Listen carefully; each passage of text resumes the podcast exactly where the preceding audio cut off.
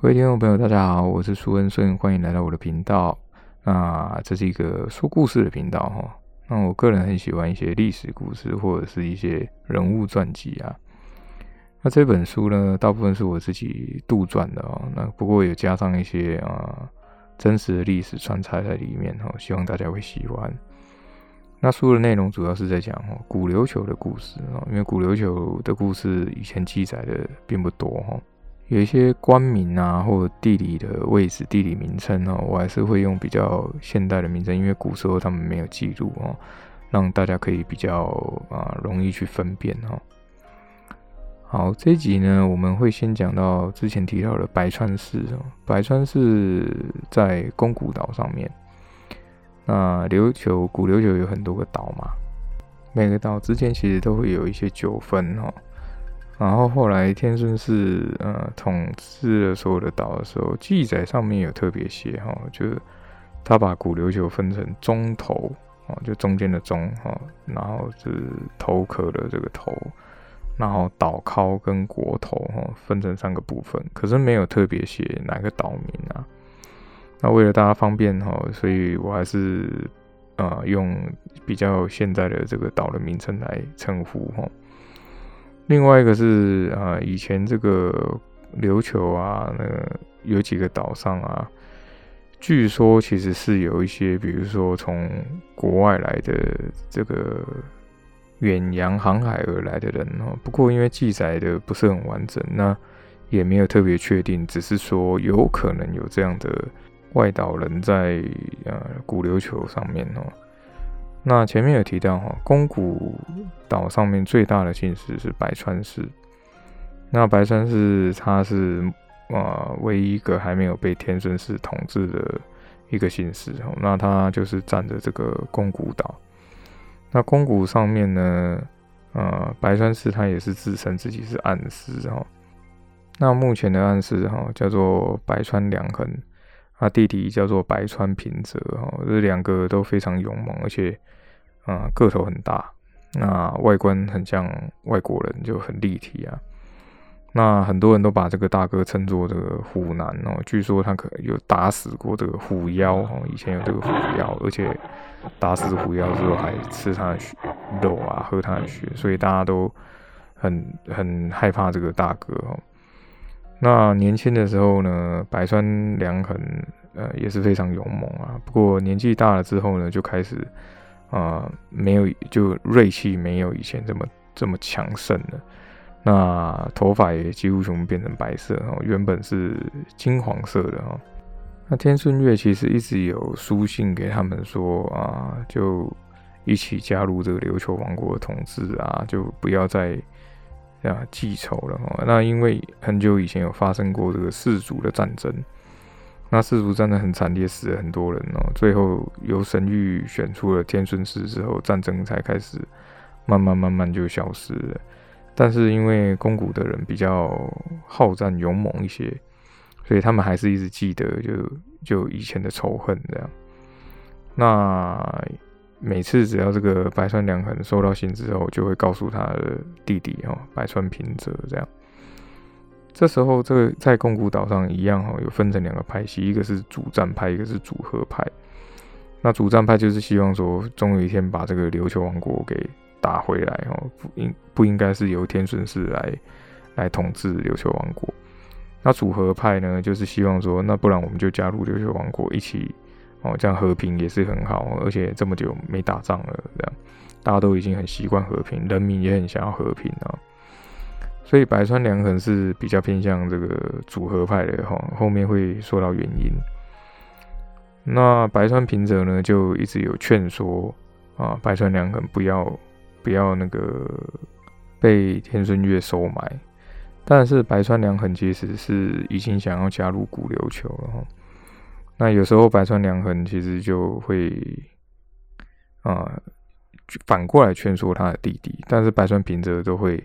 啊，跟他跟他吵起来哈，那尤其是白川良衡以前有个妻子哈，这个后面也会提到，这个妻子呢影响了这个白川良衡很多哈，甚至让他也没有了以前那种锐气哈，所以白川平泽都很讨厌呃以前那个那个他的妻子哈，所以都会用那个女人来称呼他。不过他在他大哥面前也不敢这样讲哈。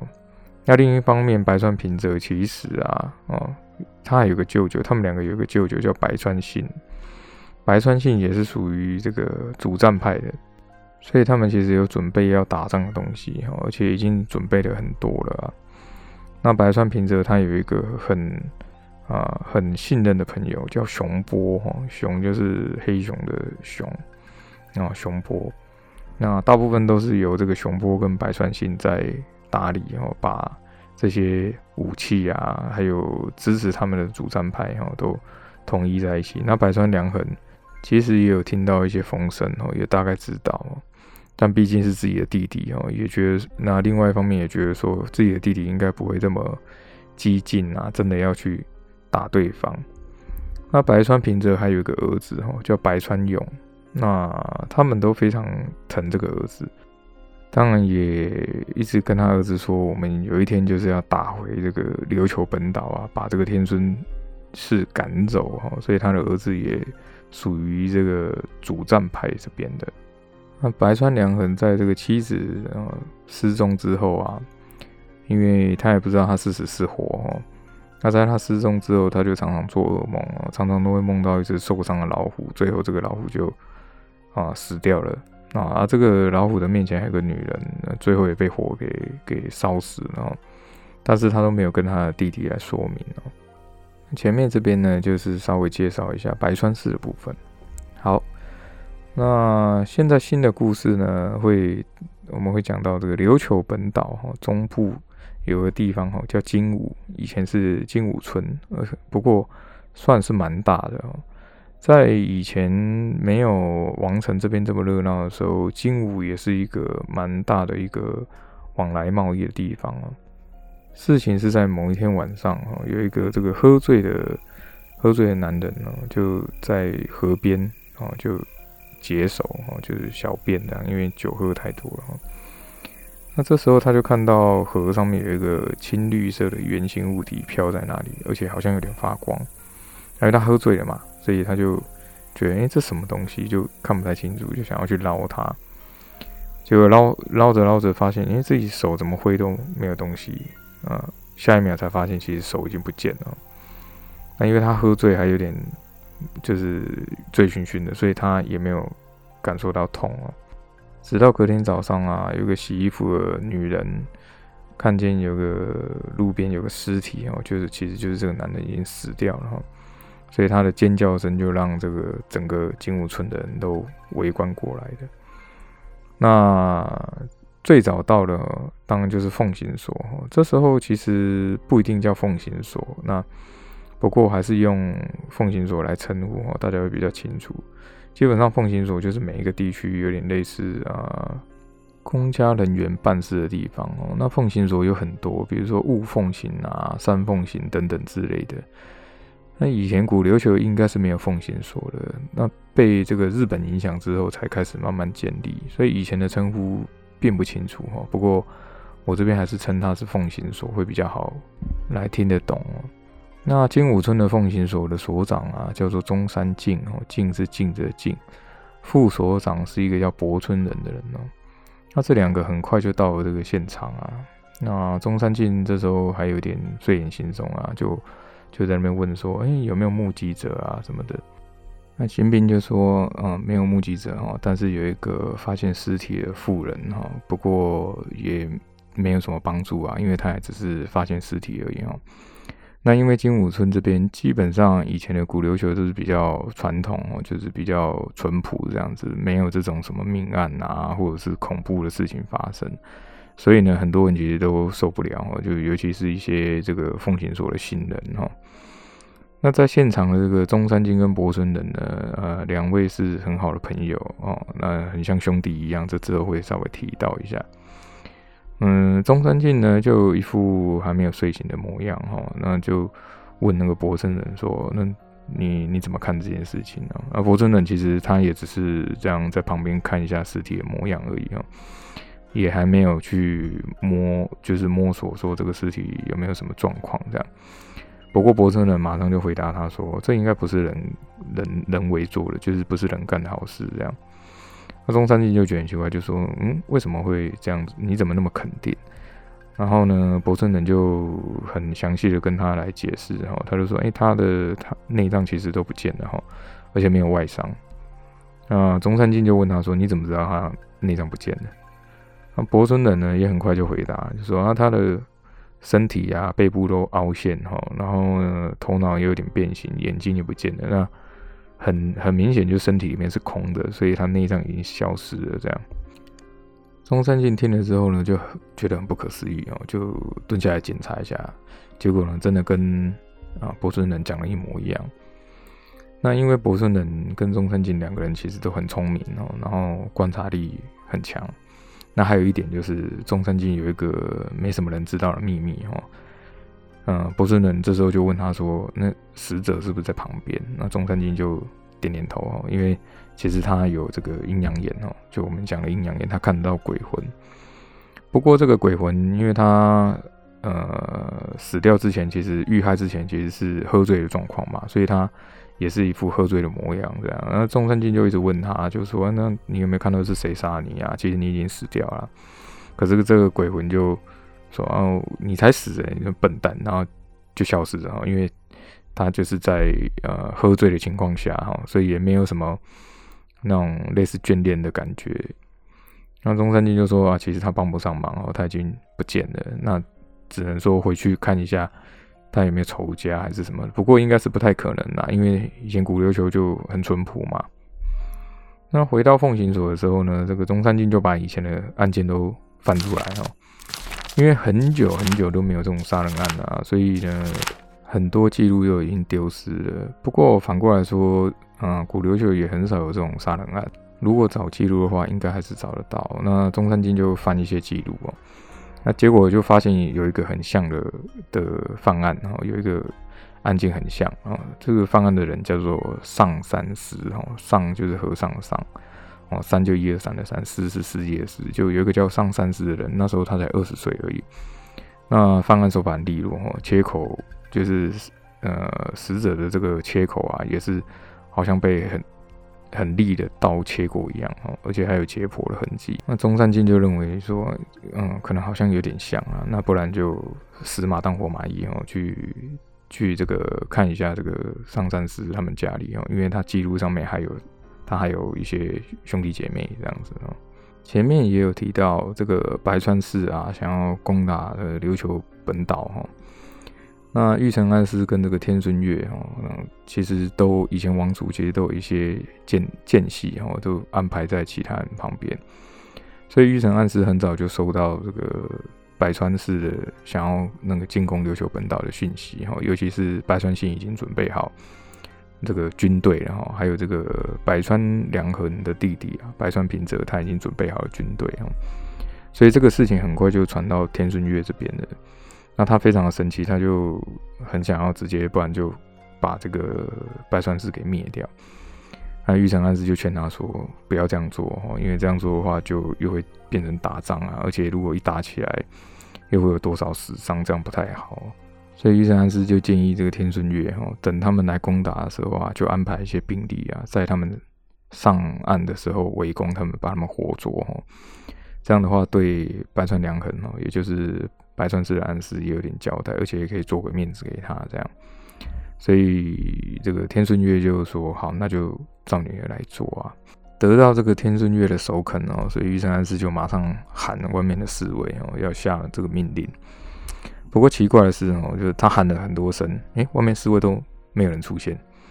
这时候玉山安师就因为他毕竟也是老兵老将哈，他就非常的警惕，他就说会不会是有什么间谍还是怎么样，还是说？白川氏他也有派间谍过来，这样，那天顺月就觉得很奇怪，就问他说：“哎，那怎么回事？外面为什么都没有人进来？”那玉成安师就马上大喊说：“有刺客！”哦，他就不管了，就马上大喊，就侍卫还是没有进来，然后，就很奇怪，都没有人。那天顺月就赶快把那个墙上的那个刀啊给拿起来，玉成安师也把刀抽出来，这样。那诡异的是啊，这时候就慢慢有那个雾。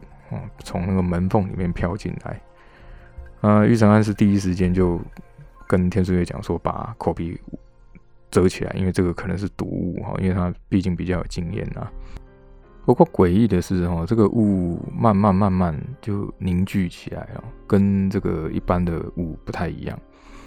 那更奇怪的是，这个雾凝聚起来之后啊，因为，上面竟然有出现眼睛，而且这个眼睛感觉是好像从什么尸体还是什么地方取下来的哦，因为上面还有一点血这样。那他们两个就觉得很诡异，就什么东西？还是说这是妖术吗？还是什么的？那玉成安师就说不太可能，因为百川是他是属于一个呃战斗民族哦，他觉得很喜欢打仗，而且也是靠这个武力来取胜哦，他们不会用这种妖术。那这个烟雾就很奇怪哦，它就慢慢慢慢长出两只很像手的形状。那这个手上面呢，他左手拿了一坨白色的东西，右手拿一坨红色的东西。然后呢，这个烟雾竟然讲话，然后就问说：“你们要选红色还是白色？”这样，那他们两个就觉得很奇怪，就什么东西？那玉成暗示第一个反应就是这一定是。某一种妖哦，绝对不是人哦，所以他也不管他，就直接砍他。那没想到这一刀砍下去呢，其实它就是个烟雾啊，那就完全没用，然后又慢慢恢复啊。结果这个烟雾就说啊，你们选错了哈，就忽然就又变回一坨烟雾，而且慢慢往他们那边跑过去。那在这过程当中，玉山子的手被手背哈就被这个烟雾碰到了，结果呢，一瞬间他的手就。出现像烧焦这样子，而且还有点啊焦黑哦，就他就感受到很痛，就赶快缩回来了。这天孙月看的哦，也也觉得很恐怖，怎么会有这种东西？那他也砍一刀，但没想到他砍出来的刀跟这个玉泉是砍的是不一样。他一砍，把这个烟雾的呃某一部分砍成两段，而且另外那段就不见了。这时候这个烟雾就发生惨叫声，就赶快往外跑了哈。那天孙月就想追上去，不过玉成安是马上拉住他哦。他说：“啊，你是王，你不可以去冒险。”那天顺月听了也也对哦，就把这个刀递给他，因为他知道玉成安是一定是为他着想。可是，呃，玉成安这刀对他没用嘛，所以他就把自己的刀给他，就说：“这把刀如果可以伤他的话，那你先拿去用。”玉成安是接过这个刀之后啊，马上冲出去。啊，开门哈，因为以前是那种拉门，就把它打开，然后马上又砍了一刀，想不到真的就砍中了那个那个烟雾的东西，然后就把它砍成两半哦，啊，下半身就不见了，上半身就逃走了哈。啊，没想到玉成安是跟天顺月诶出房门的时候，发现外面的这个守卫啊，都其实只剩下盔甲哈，然后就很像烧焦这样子，就掉在地上了。那玉成安是第一个反应就知道说，哎，这个。妖怪啊，就这个烟雾的妖怪啊，他会吃人哦。那天孙月第一个反应就是，那赶快去看那个皇后有没有事情哦。所以他们两个就赶快一直追那个烟雾，因为那个烟雾会到处乱窜啊。等他们追到快到阙门的时候啊，这个忽然就有两道这种很像白色的符咒之类的飞过来哦，就正中这个烟雾上面哦，然后就开始蒸发，这烟雾就开始消失。结果有一小段烟雾呢，瞬间窜进这个下水道里面，然后就不见了。要追也来不及，四个人都觉得非常可惜。他们两个哎看了一下哦，就没想到是两个女的，而且他们穿助女的服装，那看起来相当年轻，大概十七十八岁这样子。而且两个人哦长得很像是双胞胎。那这两个就是前面提到然后文德军的四个弟子，然后啊他有两个弟子就是双胞胎哦，就叫叶川葵跟叶川奈。那玉山二世就觉得很奇怪，哎，你们怎么会来这里？怎么会有助女来这边哦？那这两个助女就跟那个玉山安师还有天顺月说，其实，在好几天前啊，我们有发现这个三具男尸哈。那发现男尸就算了，这个文德军的判断是说，这个尸体里面啊，他是被掏空的啊。那有一个最大的可能，就是这个三个尸体有被魔物附身。那这个魔物。前面有提到嘛，哈，我们第一集有提到，如果魔物附身在人身上的话，就可以穿过这个琉球王国的结界啊。呃，玉长安是忽然想到，哎，有这个渔民哈，有渔渔村有那个村民有上报说，有三个渔夫出海之后啊，都就失踪了，就没有回来啊。所以应该是那三名渔夫的尸体哈。那听到这个这个部分的时候，天顺月跟玉长安是都有点吓一跳。因为他们只听过传说有这个琉球王国有结界在保护哦，然后呢黑潮那边有魔物，可是从来都没有人看过嘛。那没想到这事情呢，从这个两个助女说出来，而且他们刚刚也亲眼看到这个呃妖怪哈，就就是魔物。据说在有结界之前，哈，这个琉球王国的助女都会负责来消灭这些魔物啊。后来呢，有结界之后呢，这些魔物就被挡在那个黑潮之外了，那没有办法靠近过来啊。那久而久之，其实哈，大部分人就认为这就只是传说而已，不是真的有这件事情啊。不过因为天孙月跟玉山只是刚刚都亲眼看到嘛，所以也不敢哈，也也不敢大意啊。就赶紧问这两个助理怎么办哦？那听起来还有两个魔物这样。那这个叶川葵跟叶川奈呢，就说啊，呃，温德军其实有准备一些符咒哈，就把这个符咒贴在王宫里面，那这样魔物啊，或者是其他的妖怪就没法靠近啊。那玉山师就赶快道谢，就拿这个符咒。除此之外，他们还拿了一把小短刀哦，他们是说这个短刀可以伤害这个雾魔。本来天孙月就要把它收起来啊，结果玉山安师就先接过，然后又把这个天顺月的刀还给他，他就说：“你还是用这把刀保护自己啊，那短刀他拿来用就好了。”啊，天顺月也知道他是为自己着想，所以也没有拒绝啊。不过他忽然又想到，那既然王宫里面是可以有这个符咒保护，那一般的老百姓怎么办？因为刚刚看来这个雾魔还没死哦。那另外就是。那据说还有两个魔物，那这时候这两个助女就稍微说明了一下哈，这个雾魔基本上以前琉球王国啊，其实有很多的魔物哈，琉球王国有专属琉球王国的魔物，跟日本本岛的妖怪其实是不太一样的哈，他们有自己的传说。那这个雾魔呢，呃，据说是难产的女性啊，就难产而死的女性，他们的怨念哦。所生的，所以呢，雾魔很怕这个婴儿的哭声或者是婴儿的笑声。那玉成安师就问说：“那如果没有婴儿怎么办？”哈，还好这两个助女就说：“哎，其实他害怕这个蛇的那个吐信的声音哦。”听到这里，天孙月就就跟这个玉成安师说：“那你赶快哦，再安排一下，让各地的奉行所啊，收购这些养蛇人的蛇，然后分发给国民啊，也不要讲原因哦，因为。”呃，大部分的百姓如果说，哎，你跟他们讲说有魔物啊，有妖怪，要么就是不相信，要么就是会有恐慌哦。所以玉山是跟天孙月认为说，哦就不要去哦，让这些民众产产生恐慌这样。再来说这个中山靖哦，他直接去了这个上山寺的家里啊。那看来这个家的房子很大哈，应应该是有钱人。嗯，外面还有这个医院的招牌，不过。啊，上面的那个字已经看不清楚了。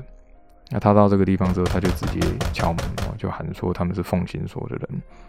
基本上听到是奉行所的人啊，都会开门哦。这时候门诶，也慢慢开了，就是个哦老人家这样。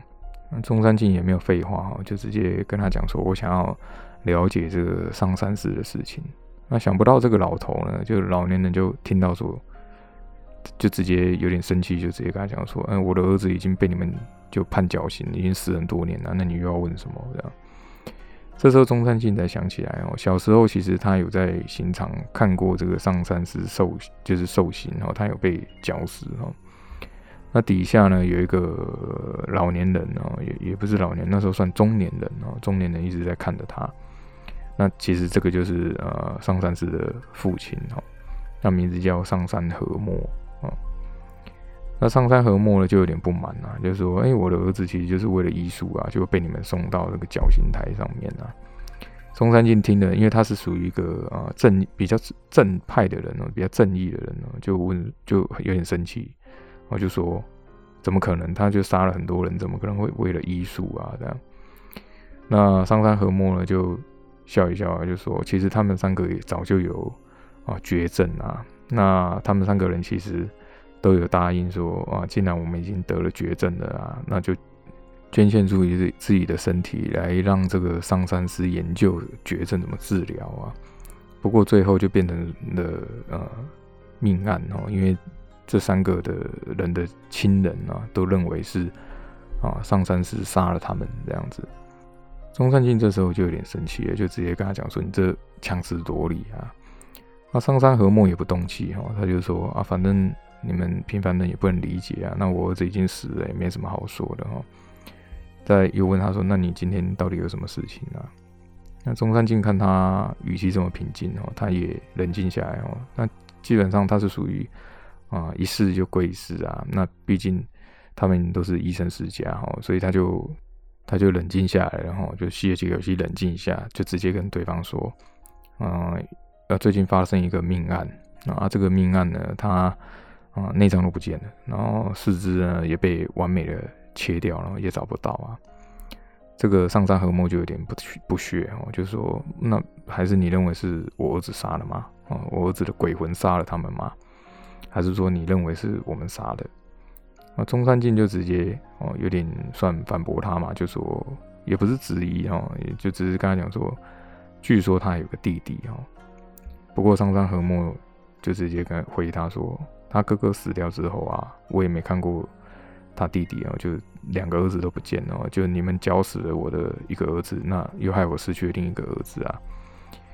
中山靖就有点怀疑这个老人哦，那还没有讲话之后，这个上山和睦就又直接跟他讲说啊，这上山富啊，就他另外一个儿子叫上山富哈。就直接跟他讲说，上山富他不懂医术这样。不过呢，上上山和睦想了一下之后啊，又又跟他讲说，你刚刚说内脏都不见了嘛，那就更不可能是他儿子做了哈。那中山君就觉得很奇怪，为什么会这样讲？那是因为上山和睦说啊，当初他的儿子就上山时是为了救人哦，做研究。那拿走内脏基本上没什么用哦，因为他在解剖的时候是观察这个病灶记录。病灶的位置，中山靖又问他说：“那为什么要切断这个被害人的四肢？”哈，上山和莫也也就没有多想，也就直接回答：“因为这个病人的四肢啊，上面有一些病灶产生的皮肤反应啊。”中山靖听了之后就有点半信半疑哦，因为这个人讲的就都很有道理，可是呢又有点怀疑说，因为他们都医生世家，自己也不懂医术哈。不过上山和睦又问他说：“哎，你刚刚讲说内脏都被取走了，那有没有解剖的痕迹啊？”中山靖就说：“没有。”啊，上山和睦就觉得很很奇怪，而且他表情就有点好奇哈。那中山靖又跟他讲说：“啊，除了这个内脏以外，眼睛什么都不见啊，而且都没有外伤。”那上山和睦听完之后呢，就跟他讲：“那你等我一下好了。”啊，中山靖就觉得很奇怪，你你要干嘛这样？没想到上山和睦就。带了一个木箱子，还穿上大衣哦，就跟他讲说：“我跟你去看那个尸体啊。”那中山靖这时候就很压抑啊，就就有点想要拒绝他，就说：“你又不是哦，你你又不是我们的医生啊什么的。”可是转念又想哦，因为在报告上面上上三家哈是医术很很强哦，有好几个世代都是医生，所以他就跟他讲说：“啊，那不然这样好了，我破例让你看看尸体。”不过啊，你要详细的记录，而且要跟我报告哈。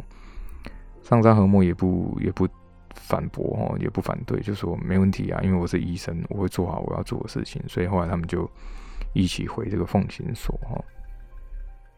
好的啊，这一集呢就讲到这边啊。那我们这个下一集哈会开始说明啊命案到底是怎么回事，还有这个雾魔到底有没有死啊，请期待下一集。那我是苏恩顺哈，很感谢大家来听我说故事啊，我们下一集再见啊，拜拜。